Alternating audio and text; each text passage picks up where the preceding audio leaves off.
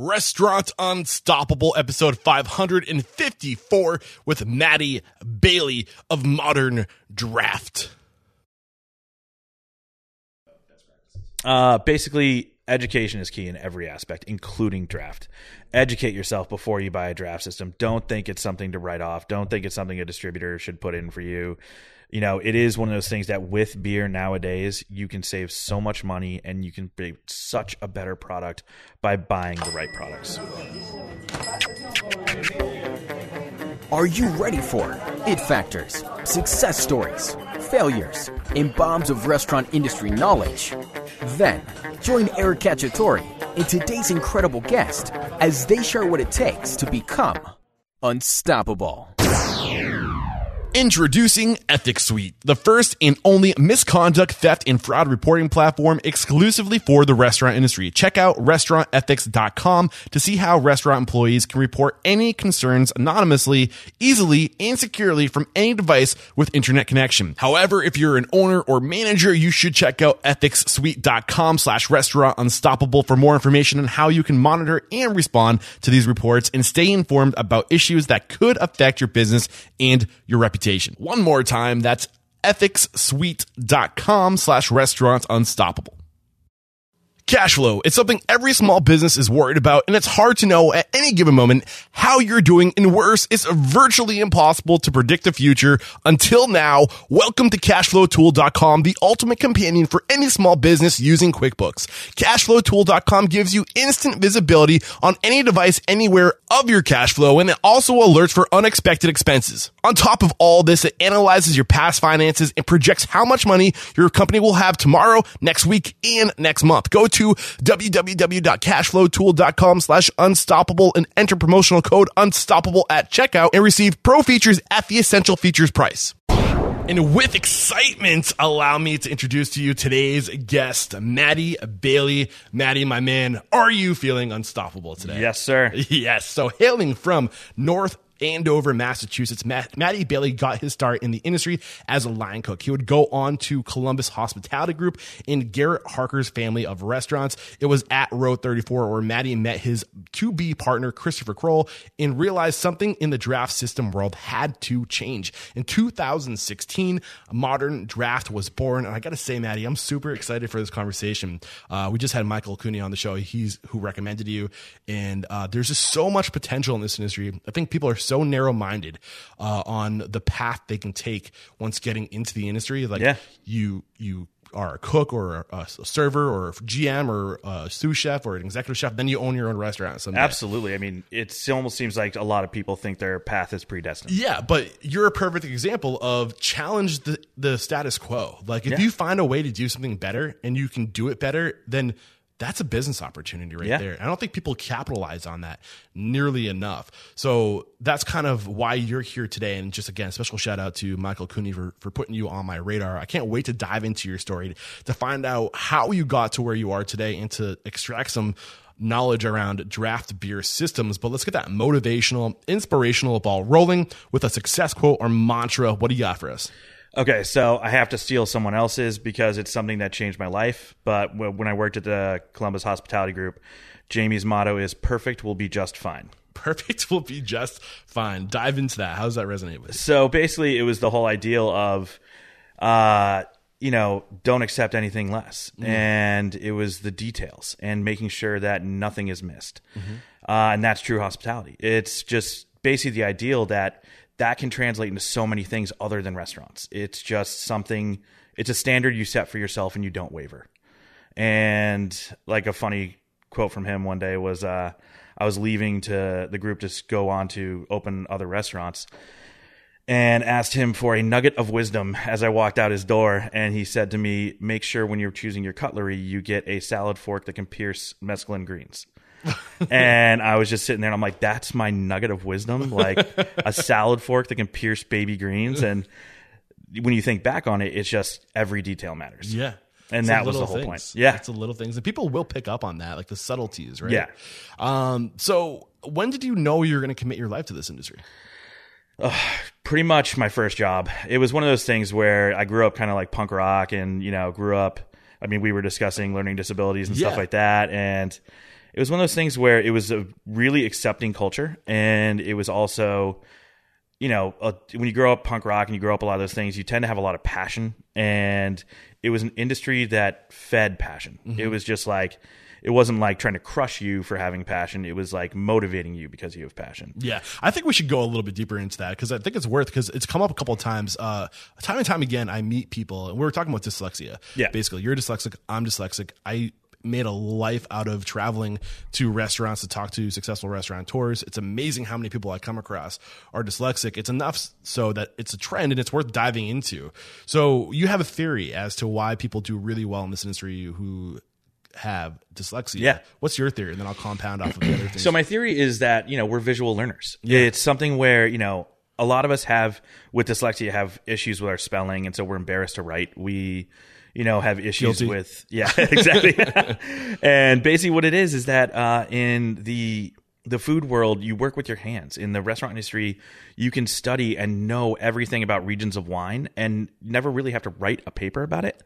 Because when you have a learning disability or dyslexia, it's not that you're not smart, it's that you have to find your way to there's a disconnect. Yes. You know, there's Yeah. a disconnect in the, the the message, the pathway to getting it from wherever it is in the world into your brain. Yep. Uh, and that, that's the easiest way I know how to explain it. Uh, but there's tons of of we when we kind of got into detail earlier. Do you want to go there?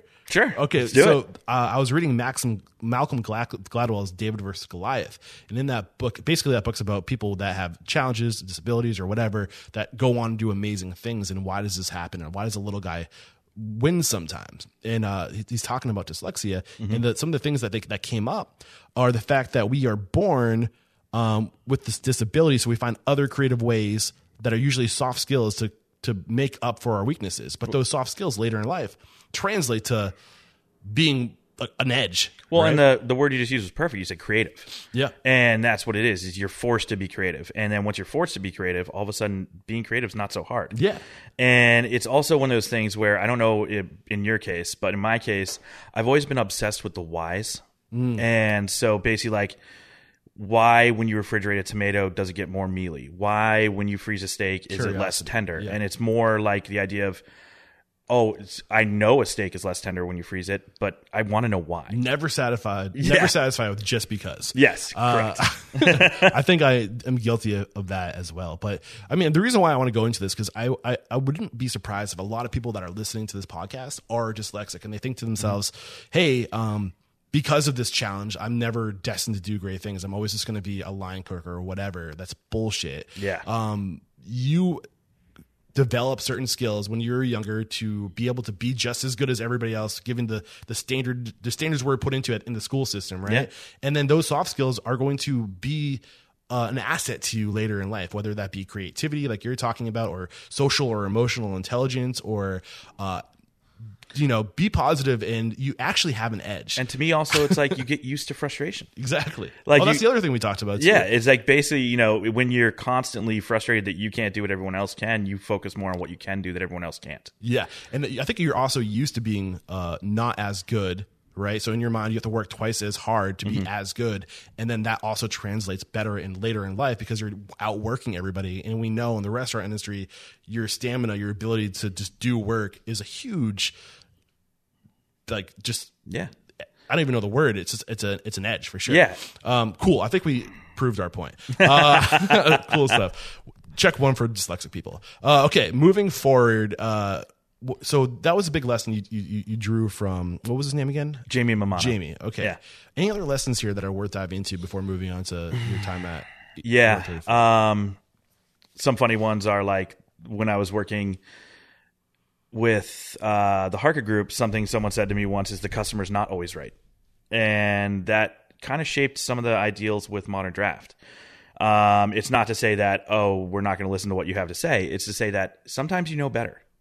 And you're the professional. You're the one that does this for a living. And so our job is to make sure that they get the best experience they can at the table, at the bar, you know, in behind the scenes that they don't even know what's going on and realizing that yes you want to give everyone everything they want but you also have to know when you know they're not in Yeah. completely wrapped around what they want. So, like Danny Meyer says, it doesn't matter who's right. Yeah. Right. So when you come across a circumstance where somebody's so grossly wrong, and it's it's like painful that it's so obvious that they're wrong, what's the best way to approach that situation? Uh, to me, it's just educate.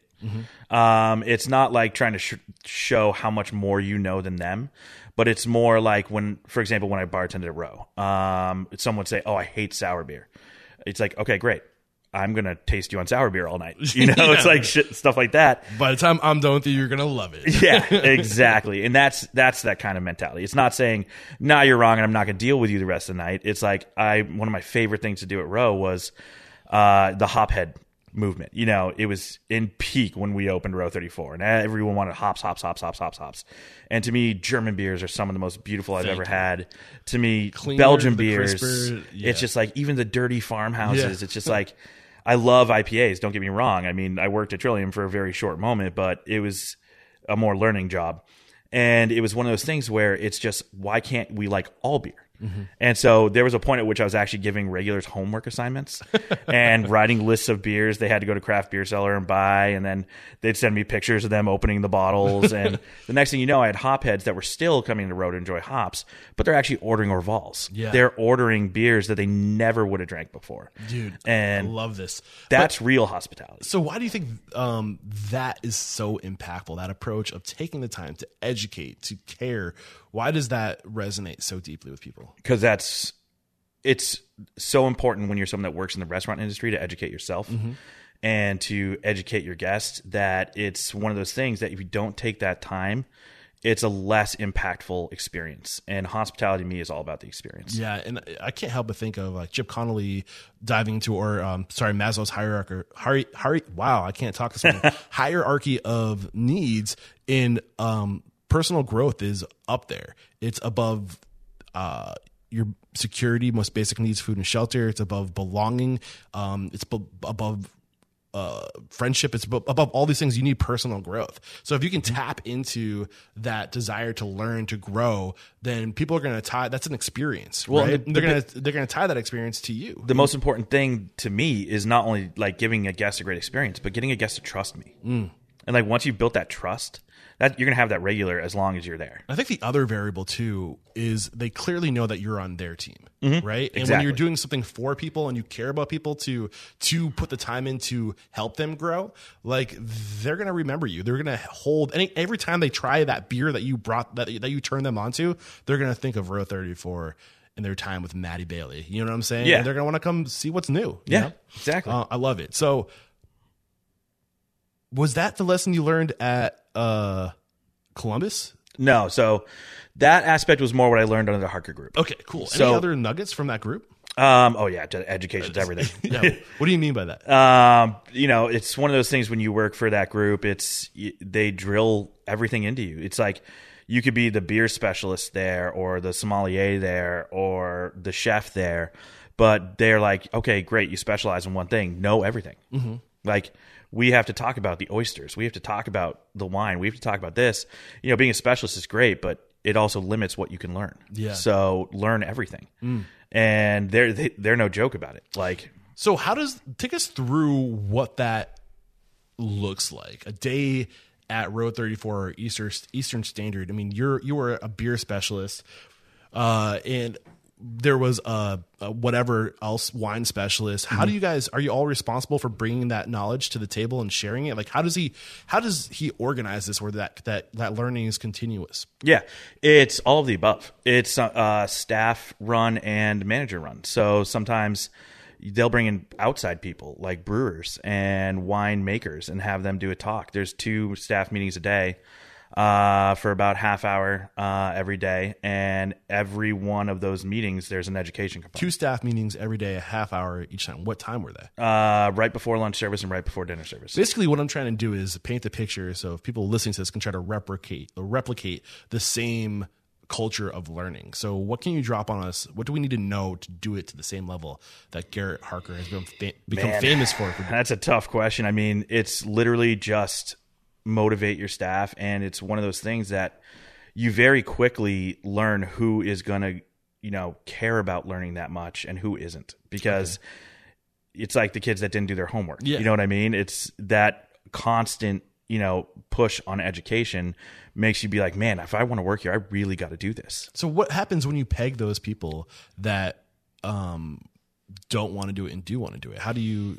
I mean, not to sound rude, they tend to work themselves out. Yeah. The ones that don't want to do it, because the ones that want to do it, they're just, you know, they're there, they're talking, they're holding some of these meetings, they're doing that. And the ones that don't want to do it just sit back quiet the whole time. So what can we do to try to reach that same level of the weak naturally working themselves out, or the unmotivated? It's a culture. It's not just, you know, pushing education, but building a culture Yeah. around education. I think it's having that standard too and being unwavering and Yes. not budging. Yes. Like this is the culture. We are here to learn, to grow, to share knowledge.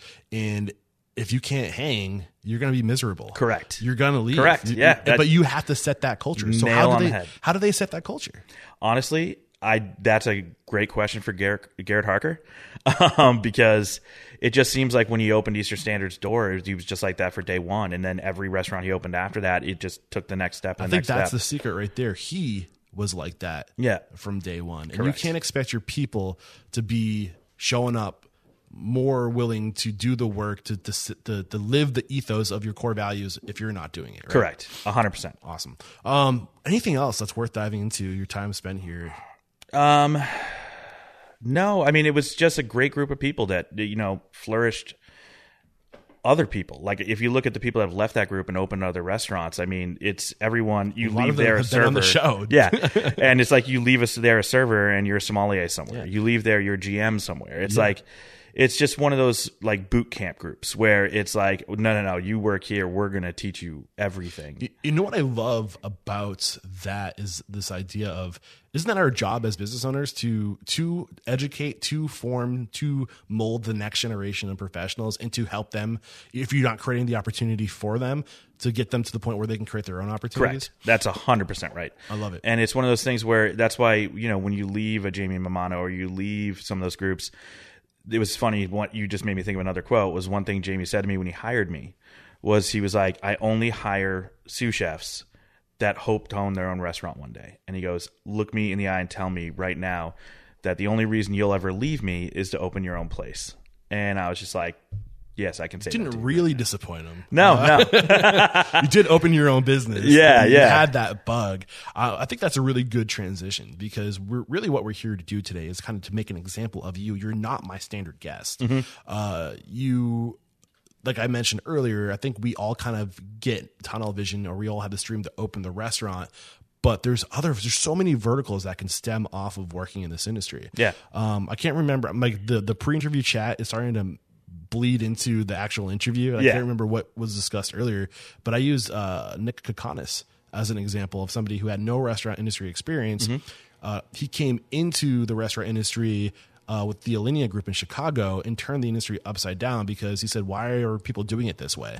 There's better ways to do it." And he challenged every uh, status quo Yeah. in the industry. And I think you kind of did the same thing with draft beer. So take us to the story of when you uh, decided that. Well, I mean, there's probably more that escalates to that Yeah, point. yeah. So take us into your passion for. So draft actually, I'm going to share my partner's story with you too Yeah. a little bit because his is as fun. Uh, he was a bar owner in Florida, and they were just a bunch of little punk rock like bars and metal metal bars.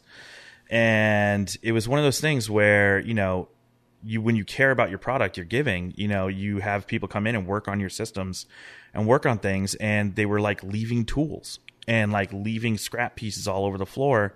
And my partner Chris was just like, you know, this isn't good enough, and he's uh, one of the most handy people I've ever met. And so he just started like watching them work and learning how they did things and asking questions, asking Yeah. questions. Yeah, Yeah. yeah, and digging into it. And the next thing he knew, he was, you know, building things for the restaurant and doing all this stuff. And uh, he was actually the one that came up to Boston first to start a draft company called uh, Boston Pro Draft.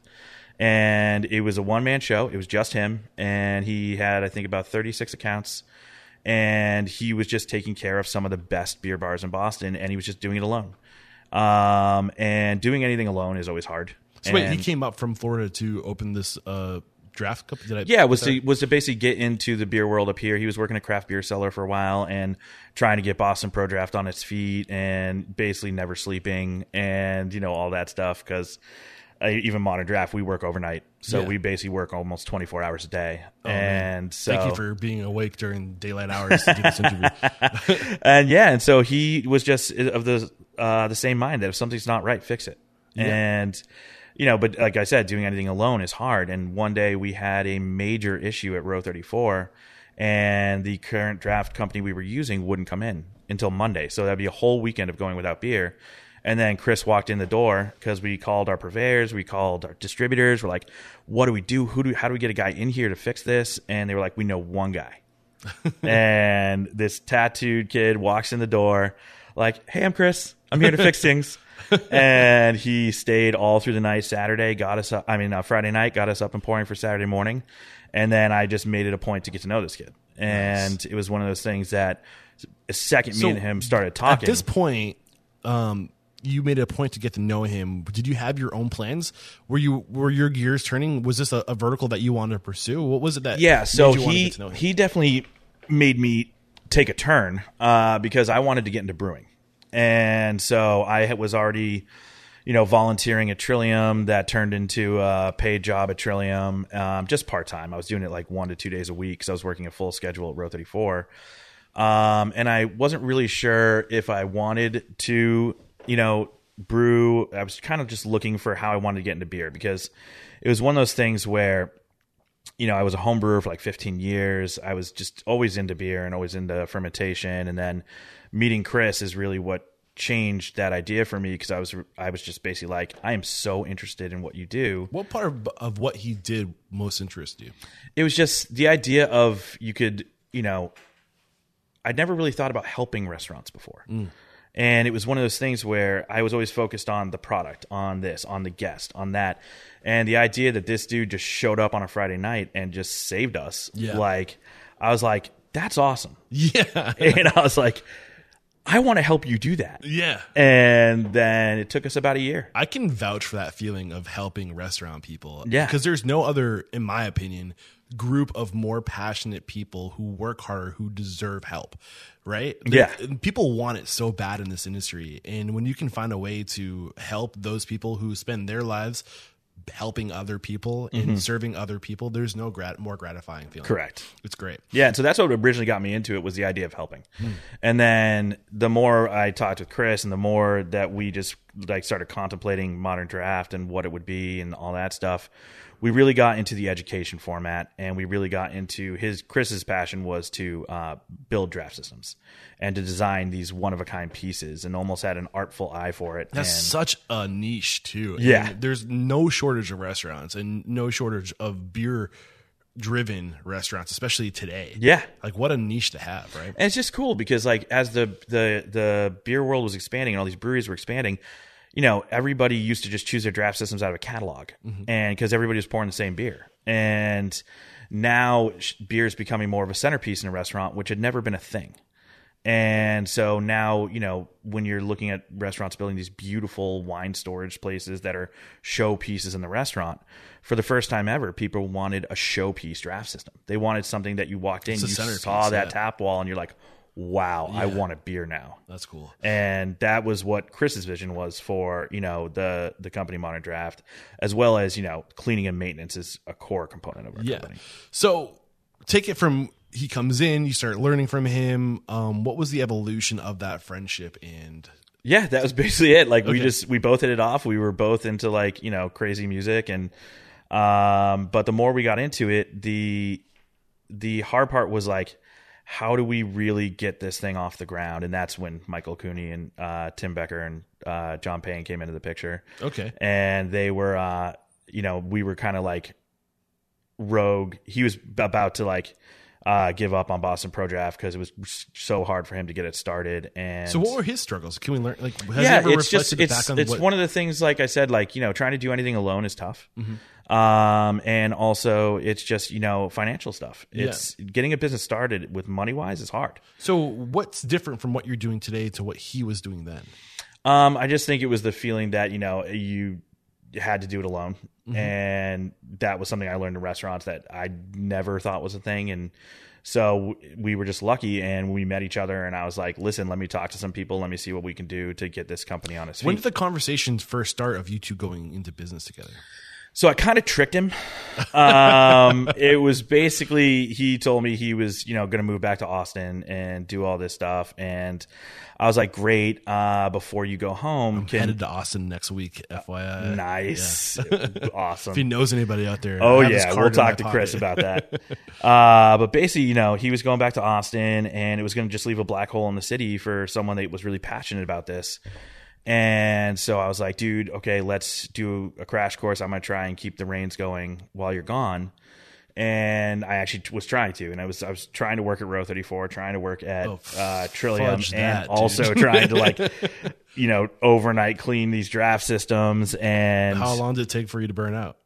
Uh, Did it- you? Actually, I'm still doing it, dude. But yeah, but you know what I'm saying. You didn't burn out back then when you were working hundred hours that's, a week. That's restaurant people, man. Youth- we're we're youth nuts. is amazing. Yeah, and it was uh no, basically Michael b- saw us and we were talking to other people to get some money together and stuff like that. And Michael just looked at me and goes, "Hey, if your other investors fall through, just talk to me." And I was just like, "Okay, cool."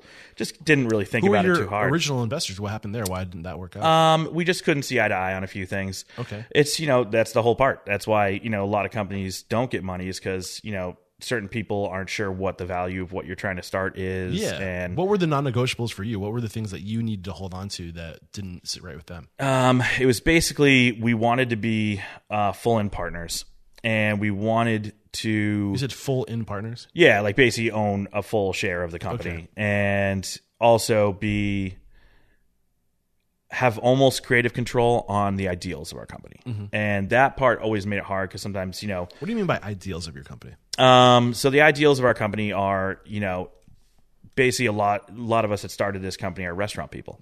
And we didn't want to look at it like, you know, not to downplay any trades, but like that we're not a plumber, we're not this. We're going to walk in the door and be hospitable while we're there. We're going to treat your restaurant like it's ours. You wanted to, to take the core values that you that were instilled in you working in hospitality and carry them through. to what is technically a trade. Yeah, but you're also going to be working with hospitality people, so that will Correct. resonate with them. They Yeah. will get that. And not just be there to fix something and walk out the door, but Mm-hmm. to educate, to teach people how to make more money with draft, to Mm-hmm. teach people how to, you know, serve better product, to Mm-hmm. teach people how to why when this beer is foamy that this this thing where everyone's like, "Oh, it's just beer. That's why you have to tip it off." And this, I'm like, "No, no, no. You can you can fix that." Yeah. And just go forward and actually spend the time and hold people's hands and how much? I mean, maybe this will be coming up later on. I think well, I'll, I'm going to sit on that question. Um, so, what a part of that didn't resonate well with your original investors? Um, I'm not sure. Um, because I think what it was, I was talking to people that never ventured into that sector. Okay, Um, and then, and even Michael hadn't. Michael had only done restaurants and stuff like that. But we're talking about Cooney. yeah. Okay. And what it was was that he saw the value of what we were offering though, because he was opening beer bars. Yeah, and Michael Cooney, And- FYI, if you guys missed that episode, go back two episodes. He was a great guest. I'll link to it in the show notes. Keep going. Yeah, and that was it. And he was just like, because he wanted us to clean his draft system. You know, there's a lot of beer bars, and a lot of people that aren't beer bars can't see that.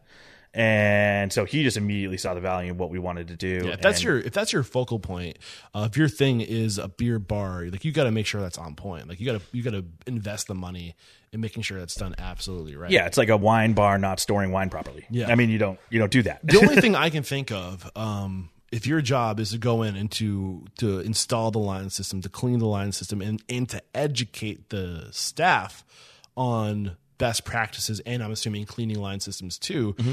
Maybe the original investor was thinking you're taking away your business by educating. Correct. your- is that well, there's that, but there's also you know, um, I guess certain people just you know didn't think it'd get as big as it is. Mm-hmm. You know what I mean? So you're a little more reserved on being like, this is a gamble. when you say this getting as big as it is? You're talking about your business or the craft beer movement?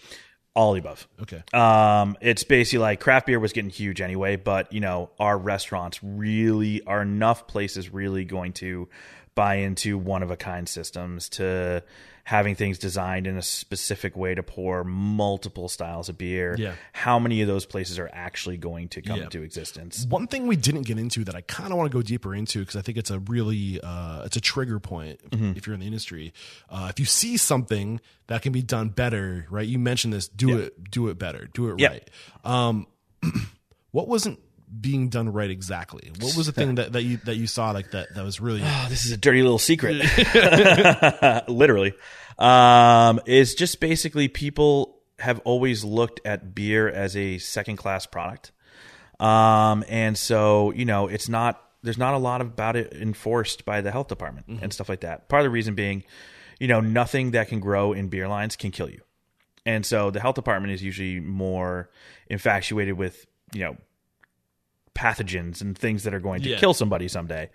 Um, what dirty beer lines do is it just makes your product not as well. I mean, it tastes terrible. what's the biggest offender that, you see out there? Oh god, like everything. It's it's disgusting world. I mean, we used to have this uh this thing on Instagram that we're going to reboot uh, called Sunday Funk Day. Oh. I mean, I'm, we, we've taken apart a cask engine and had maggots Oh, crawling around inside of it, and that was quote unquote real beer. It's Yeah. like no, that's disgusting. And I did a year um, as an assistant winemaker, so I know how sterile everything has to be. Yeah.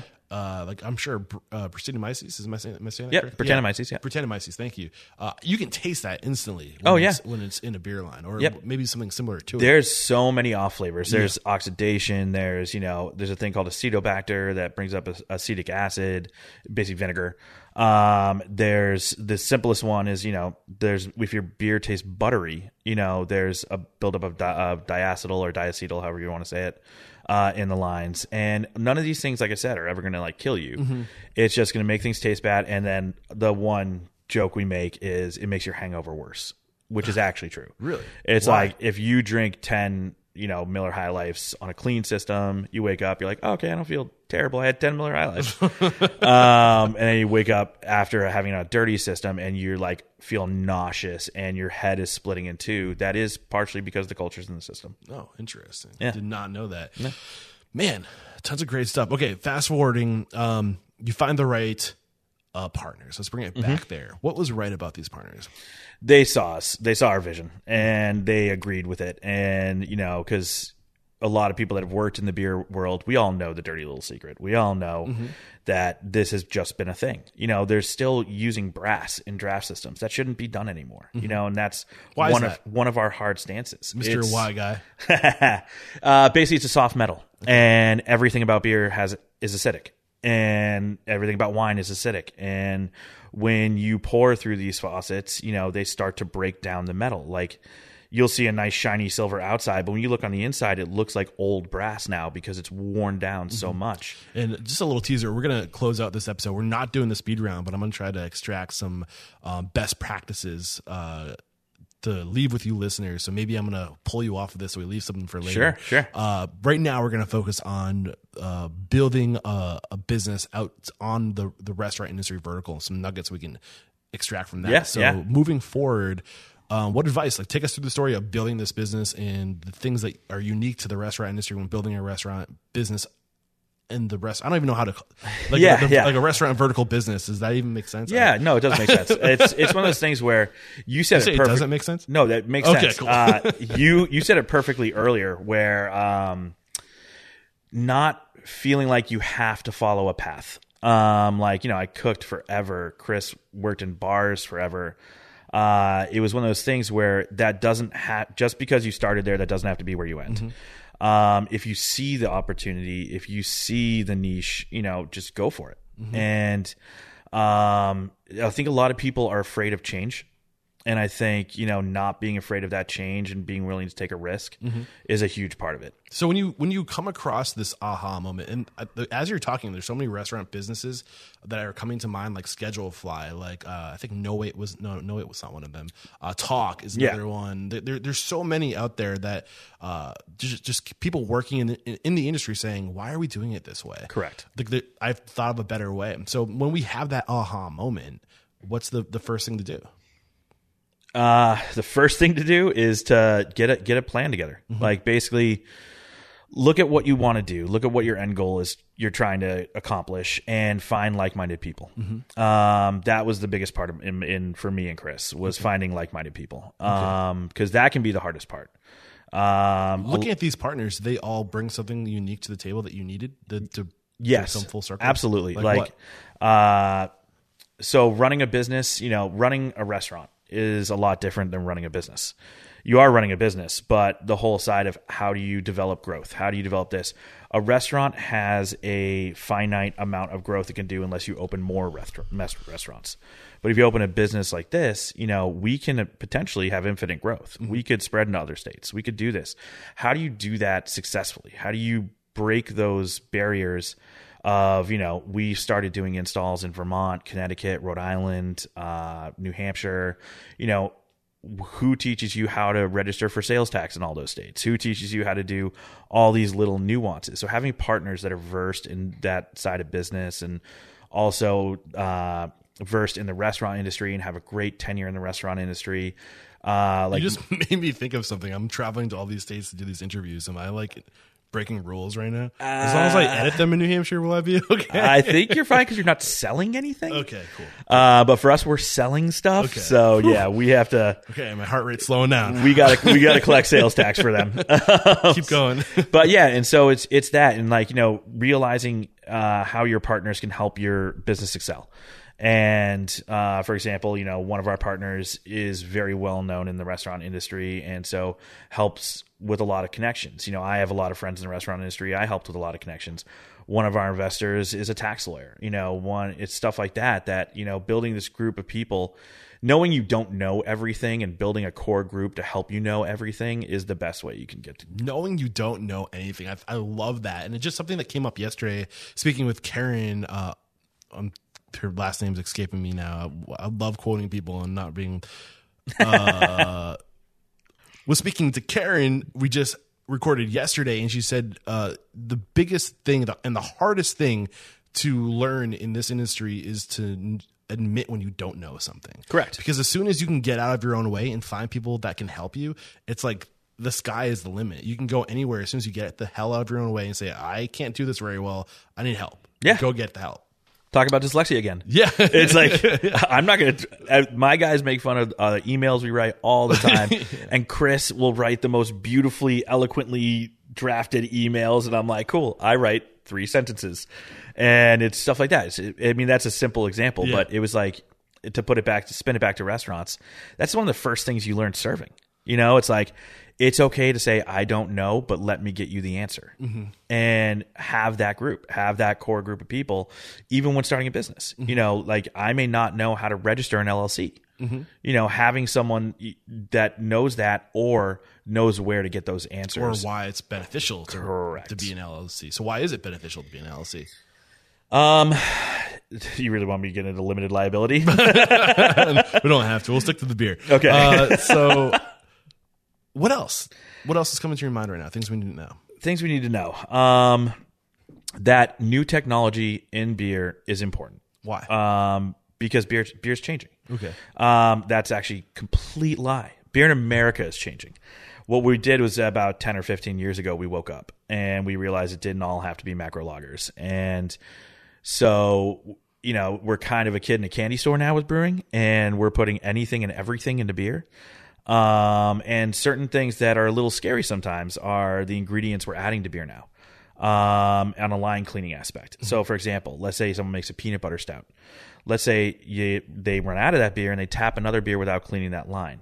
Is there a chance there's still peanut oil in that line? Now, do we have an allergy concern? I was thinking sugars, but I didn't even think about or Oils. oils. Yeah. Yeah, especially with draft is going so far now with coffee on draft, you know, cocktails on draft, wine on draft. Um, you really got to know your products, what kind of equipment they can pour on, um, and to make sure that you're th- like we just think, oh, it's beer. I'm like, but yeah, that is peanut butter. Like this beer has oysters. like if someone has a shellfish allergy and you don't properly clean that line when you switch to the next lager, Never even considered that. yeah, it's little things like that. This is why it's the kind of like nowadays, especially, you need to think about things like that. So, what were your biggest challenges uh, getting to the point where you are today, bringing this team together, getting the word out, uh, scaling your business? I'm not gonna lie, I was really lucky. Um, it it was a struggle to to find partners that saw our vision and really backed us, but we we got lucky and found some great ones. Uh, but I think our biggest uh, issue is staffing. Um, it's it's really interesting because at first we were super lucky and we got some great guys like Shane, Taylor, Jared, Tyler, Andrew, a lot of guys that were our core, you know, first employees, like that really gave blood, sweat, and tears. Where did you go to find these employees? Were they industry people, bartenders? So Shane was completely random, and I loved it. We he uh, talked to a friend of ours in the beer distribution uh, in thing, and he had moved here from California, and he said, "Hey, I'm thinking about starting a line cleaning company and or something with draft." And Joe was just like, "You got to talk to these guys because we had literally just started our company. We were just starting to gain a little little momentum." and he showed up at a Trillium party at the Brewers Fork. And me, I'm not gonna lie, me and Chris were pretty in the bag already. and this kid with a big beard walks up to us and just says, Did he walk by earlier today? "Oh yeah, that was him you saw earlier." and he's the one that gave me the weird smirk when he saw the headphones and the microphones. uh, and he basically walked up and was like, "Hi, I'm Shane, and I want to do what you guys are planning on doing." And we were just like. All right, and we're just like, let's talk when we're sober. Uh, and then you know Taylor came along. He was at um, the Ginger Man, and he was ready for a change. And he's now our service manager, and Shane's on the install team with Chris. And So one thing I want to get into right now, and I feel like a lot of these things we're talking about transfer into different industries, so Mm-hmm. I'm willing to go there. Um, you're talking, you're in Boston right now. That's your Yeah. central hub. That's where you focus on doing what you're doing. Um, what's your plan to scale, like to bring it to other cities? that is a wonderful question because Yeah. I am still working on that answer. Um, well, I asked because you're talking about all these incredible people, like uh, the first gentleman, Big Beard. I'm horrible. Shane. Yeah. Shane um, wants to do this, right? Yeah. So, I mean, Yeah, I mean that's a huge thing we've talked about. Like, not everybody wants to stay in Boston, Mm-hmm. and so as they move, the company can move with them. Um, especially those guys. I mean, we trust them wholeheartedly, and they're they're unbelievable. Um, but another way is to you know uh, find areas that are you know really lacking a company that cares. There are some great companies out there, like one specifically in New York, Draft Choice, Anton and Lev do a killer job. Um, how close are you with these other companies that do? some of them we're pretty close with. Like we actually, I, we also, side note, we started making our own uh, cleaning chemicals with Alpha Chemical, and we're actually starting to sell our chemical to other draft companies. do you have a, a link where I can find that for the listeners? Uh, no, but you can reach me at Maddie at moderndraft.com. and, I'll have the uh, ways to connect in the show notes for sure. uh, but you know, and then like, you know, Chris Friel's drafts in Connecticut, there's a couple like really great companies out there that are like us. And we, we do talk, we do share information and, uh, we actually buy things from them too. Um, like uh, Anton made a new component for a Coolrite that that's all, all over a lot of people's heads right now. Uh, but he had it manufactured, and we needed some too. So we we're there's a few of us that are working together to try and make this a much better world. Okay, cool. Um, so the reason why I ask is I, I've I can't help but notice that the most successful restaurateurs uh, are all friends with the other most successful restaurateurs. Oh, yeah. So like, why when you see somebody who's doing what you do, don't like say, "Let's go get those mofos." No, no. Go approach them and be like, well, "This is how we do it. How do you do it?" One of our greatest relationships right now is with Don at Custom Beverage. I mean, the guy's great. He's got tenure in the industry. Uh, he only does install and maintenance. He doesn't do cleaning. So he recommends us around this area. And so through each other, we actually get more business. Yeah, You know, and it. it's it's great stuff. It's it's cool because the industry right now is so small and all of us are kind of working together.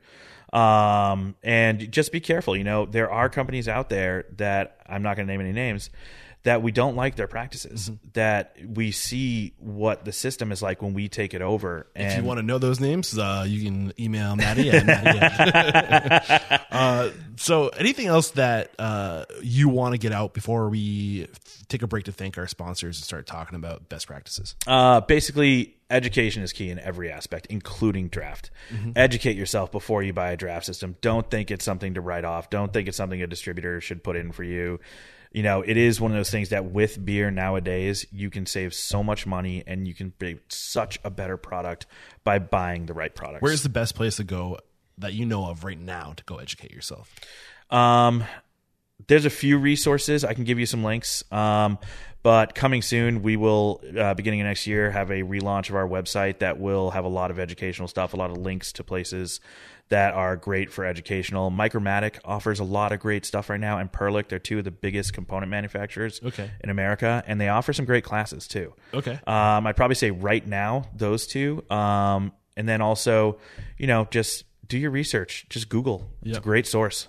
Cool. Um, and again, you kind of had a little bit of a teaser. You plan on including these lessons on your website in 2019. Yep. That's exciting. I will be coming back to you when that happens, so you can uh, maybe teach us a few more things in the future. We Great. share some of the audience attention. Uh, cool. Uh, we're gonna take a quick break to thank our sponsor, and we'll be right back. If you listen to Restaurant Unstoppable, I'm sure you've heard me say it before, but I'll say it again. There are two things that you need to let determine your growth. The first thing, that's people. The second thing, that's cash flow. And we've got you covered on the cash flow part of things because I'm working with cashflowtool.com, the ultimate cloud-based solution for your business. Cashflowtool.com is simple, powerful, and predictive. It's simple because it requires no data entry. It's always up to date and it works on any device anywhere. It's powerful because with its built-in cash flow calendar, activity feed, and anomaly detector, you instantly know all aspects of your cash flow with no surprises. And it's predictive because you know your cash flow today and you can anticipate it tomorrow. Head over to www.cashflowtool.com slash unstoppable and enter promotional code unstoppable at checkout and you'll receive pro features at the essential features price. All right, I have a question for you.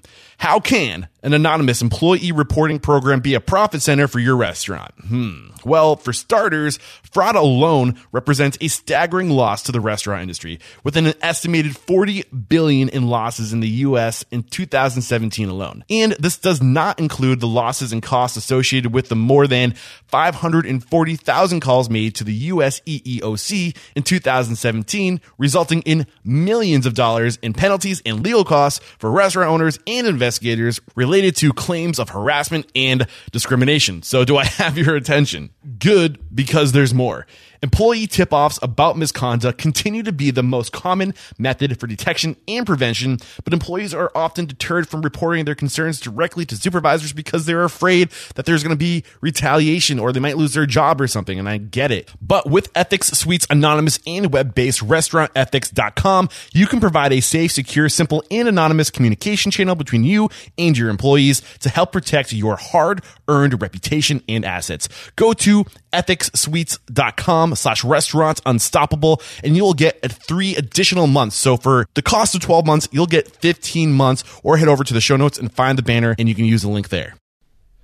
We're back and we're going to spend the rest of our time today uh, touching on some things, best practices, things that you see people missing, things that they can start doing in their restaurant today without having to drop the dough to hire you. What's some of the things that we can do that you see people missing? Okay, some of the things you can do today. Um, one of the things definitely is just knowing your draft system. Um, go through, make sure you know the name of every part. Like if you have a glycol unit, great. That's a very important thing. It costs thousands of dollars.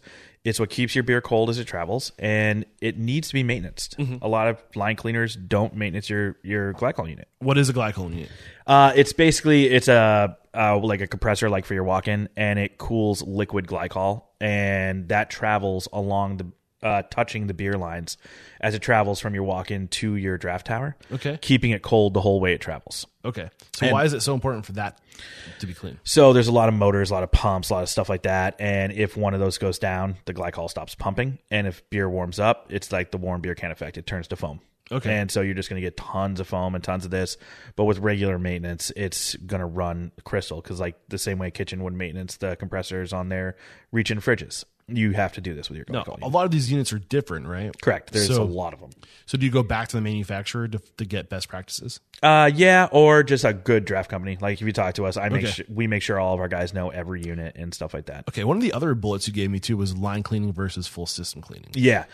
So this one is kind of one of the passion points of our company. This is what one of the core ideals was. Um, so li- everyone talks about line cleaning, line cleaning, line cleaning, and it's like my greatest comparison is imagine in a restaurant you cleaned your plates but not your silverware. Mm. So you were given the food on a clean plate every time, but you got lipstick and dried food on your forks and your knives and stuff. Is that what you would practice? No, abso- absolutely not. You could you could have dropped the f bomb. Okay, I'm try- trying to be polite. I'm a pirate. I'm usually the ones who be who's not polite. Keep going. But basically, you know, if you come in and just clean the lines, you got to clean your couplers. You got to clean your faucets. You everything beer touches should be cleaned. Um, you need to regularly, you know, it doesn't have to be every cleaning, but you should at some point take take apart your fobs, which fobs are the little glass chamber up on the wall that stop the beer from spurting. You can reach out to us if you want to know about those. Okay. Uh, but basically, all those componentries matter because beer travels through all of them. Mm-hmm. So why would you just clean lines? Absolutely. And it's the same comparison as to never cleaning a fork, a spoon, or a knife, but just cleaning your plates. We're not going to get into the how to. We're just going to get into this should be on. Yeah, exactly. Anything else under that bullet of line cleaning versus full system cleaning that we should know about? It's just the importance of like, you know, if if you care that much about what your food is served on or the glass the beer goes into, you should care that much about what it travels through. Mm, and that's that's the most important. So the other bullet, unless there's anything else to mention here, we're good. Yeah, I think we're good. Money saving components. Okay, so that was again touching a little bit back on the brass versus stainless. Um, stainless is so cheap now; it's like dollars on uh, pennies on the dollar. Um, just go for the one up. Don't get brass. Brass, what it does without getting too crazy, as it pits, as it corrodes, they break. You got to replace them. Um, but also they cause what's called points of nucleation. Um, that's what like if you see bubbles in a champagne grab the side of a glass, that is a point of nucleation. It causes the CO2 to come out of a liquid. Okay. So if you have less of those, that's less foam. That's less stuff you're dumping off into your drip tray. Okay. Um, and then other things like, you know, if couplers are wearing out, replace them. Um, fobs are super important in money saving. Um, it's a lot of people don't believe them. It's just because they're used incorrectly. So couplers wearing out, we need to replace them. What happens when the, the coupler wears out? It's the same idea. It's just it creates all these pits and all these areas that bacteria can harvest. How do we know a coupler is wearing out? Um, if you look at it, I mean, it should look always look brand new, especially if you have a draft company maintaining your couplers for you. And side note, I've never owned a restaurant before, so I'm the perfect person to be asking these questions because I'm not afraid to look like an idiot. No, that's So- fine.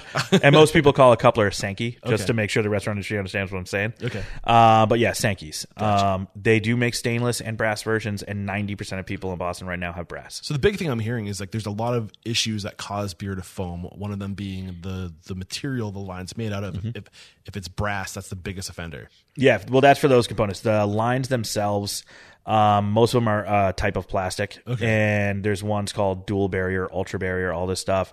Again, we don't You're need to go. such a geek. Oh, super nerd. we don't need to go into it too in depth on the show today, but uh, just it's one of those things that care about your components. So um, basically, the biggest money saving component is the foam. Don't dump foam. That's beer. Mm-hmm. Uh, anything else we need to know there? Um, and the other thing is, uh, like one thing we offer, and I I wish all companies offered is staff educations. Um, the whole like drip tray versus drain tray ideal. Uh, one of the biggest things here is there's only a few things that cause beer to foam, and all of them are manageable. Uh, and all of them just involve education. You know, it's basically temperature is one of the most important ones. If it's too warm, just like trying to open a can of beer on the beach, it always shoots out and foams over. It's just because it's warm. Okay. Um, so making sure your walk-in is proper temperature and your glycol is working at a proper temperature. Uh, second is pressure. Uh, knowing how to dial in a beer. And what I mean by dialing in a beer is that um, basically not all beer has the same amount of CO2 in it. Okay. And you need to adjust the line for when the beer has a different amount of CO2 in it. Oh, okay. So And that- that's like it. this is all stuff like uh, Maddie and I have already talked. I'm like Maddie, you know, you know you're coming back on the show, right? Like when you get these courses up and you're you're you're teaching this stuff, I want to go deeper into these things that you're sharing with us because I, th- I think there's tons of great knowledge here. Um, I'm curious. uh, Do you have any numbers as far as like an average amount of uh, money that's wasted per keg per year? There is a formula for this. It's actually pretty complicated. Um, but if you just want to think of it this way, like, you know, when you do lose foam, it's just money because you're paying for every ounce of beer that's in that keg. Uh, one of the saddest things for me is what usually happens is uh, a keg gets returned to the distributor or to the brewery that didn't need to get returned. It was just you know not dialed in correctly. Uh, so what's great is a lot of our clients have learned to call us up and just be like, "Hey, I'm having a lot of problems with this beer," and I'm like, "Okay, great. What's the name of the beer?" And we're like, "Oh, okay, cool. Just turn the pressure to this, this, and this, and just a phone call." We so, can, do you just have this on like a spreadsheet that you guys have? Like, there are calculators that you can actually download an app for your phone called McDantim Easy Blend, but it's also just knowing your beer. can you share that app with us too?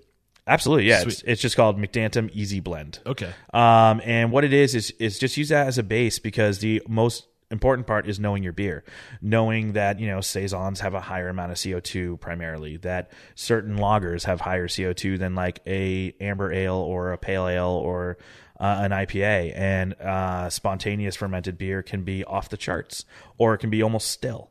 Um, so just making sure you know your producers, know you know what they tend to brew like and uh, not being afraid to call a rep or to call the distributor or to call a brewery and be like hey i'm having problems with this beer don't just send it back because sometimes there is a problem with the keg but nine out of ten times you just need to dial it in Beautiful, man. This has been such a packed full episode of just incredible uh, knowledge and advice, very specialized knowledge and advice too. Anything that we haven't gotten out on the table, anything you want to put on the table now before we we walk away from this conversation? no i mean other than uh, you know just as care about everything in your restaurant um, that's the most important part like don't let anything fall to the wayside you know um, the guest your equipment matters as much as your guest Awesome stuff, man. This has been a great conversation. We wrap up every conversation by calling somebody out. So, who? That's how I found you. Thank you, Michael Cooney. Uh, who is one person that you admire in this industry uh, and believe would make a great guest mentor on the show?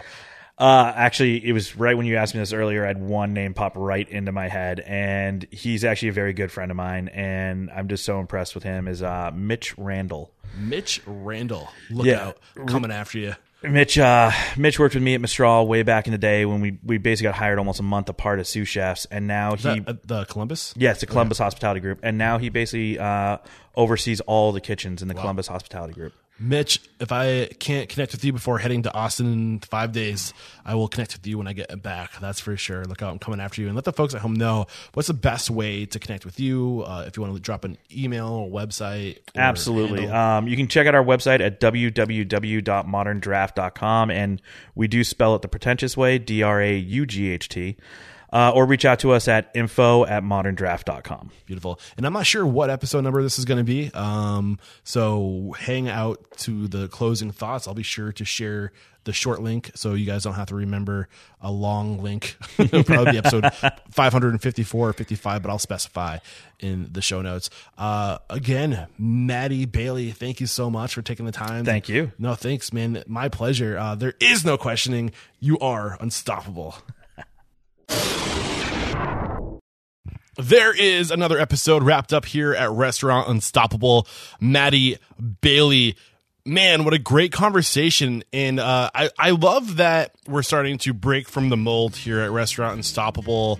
And um, the more I talk to people, the more I realize there's so many different ways to become successful. And there's so many different ways to define success on top of that. But what I hope you gathered from today's conversation, obviously, some great advice on how to take care of and maintain our draft systems. But beyond that, if you're good at something in this industry and you find that you're doing it better than a lot of other people and a lot of other in other restaurants, you might be looking at an opportunity to break out and start your own business within the restaurant industry. It doesn't necessarily have to be a restaurant. You don't have to stay on this one path of working in restaurants and then one day becoming your own restaurant owner. I mean, you can start a business serving other restaurant owners and somebody who as somebody who has started a business serving other restaurant owners or restaurant operators and people within the industry i can say that there is no more rewarding job than taking care of these people who exist to take care of others. And i think you maddie are a great example of that. You saw an opportunity you capitalized on it and we are i think this industry is so just guilty of following standards and not breaking from the mold. And there's so many great ways or better ways to do things that we haven't discovered yet. So if you think you know of a better way to do something, or you you know for sure you're doing it a better way, then start a business. I mean, that's an opportunity right there.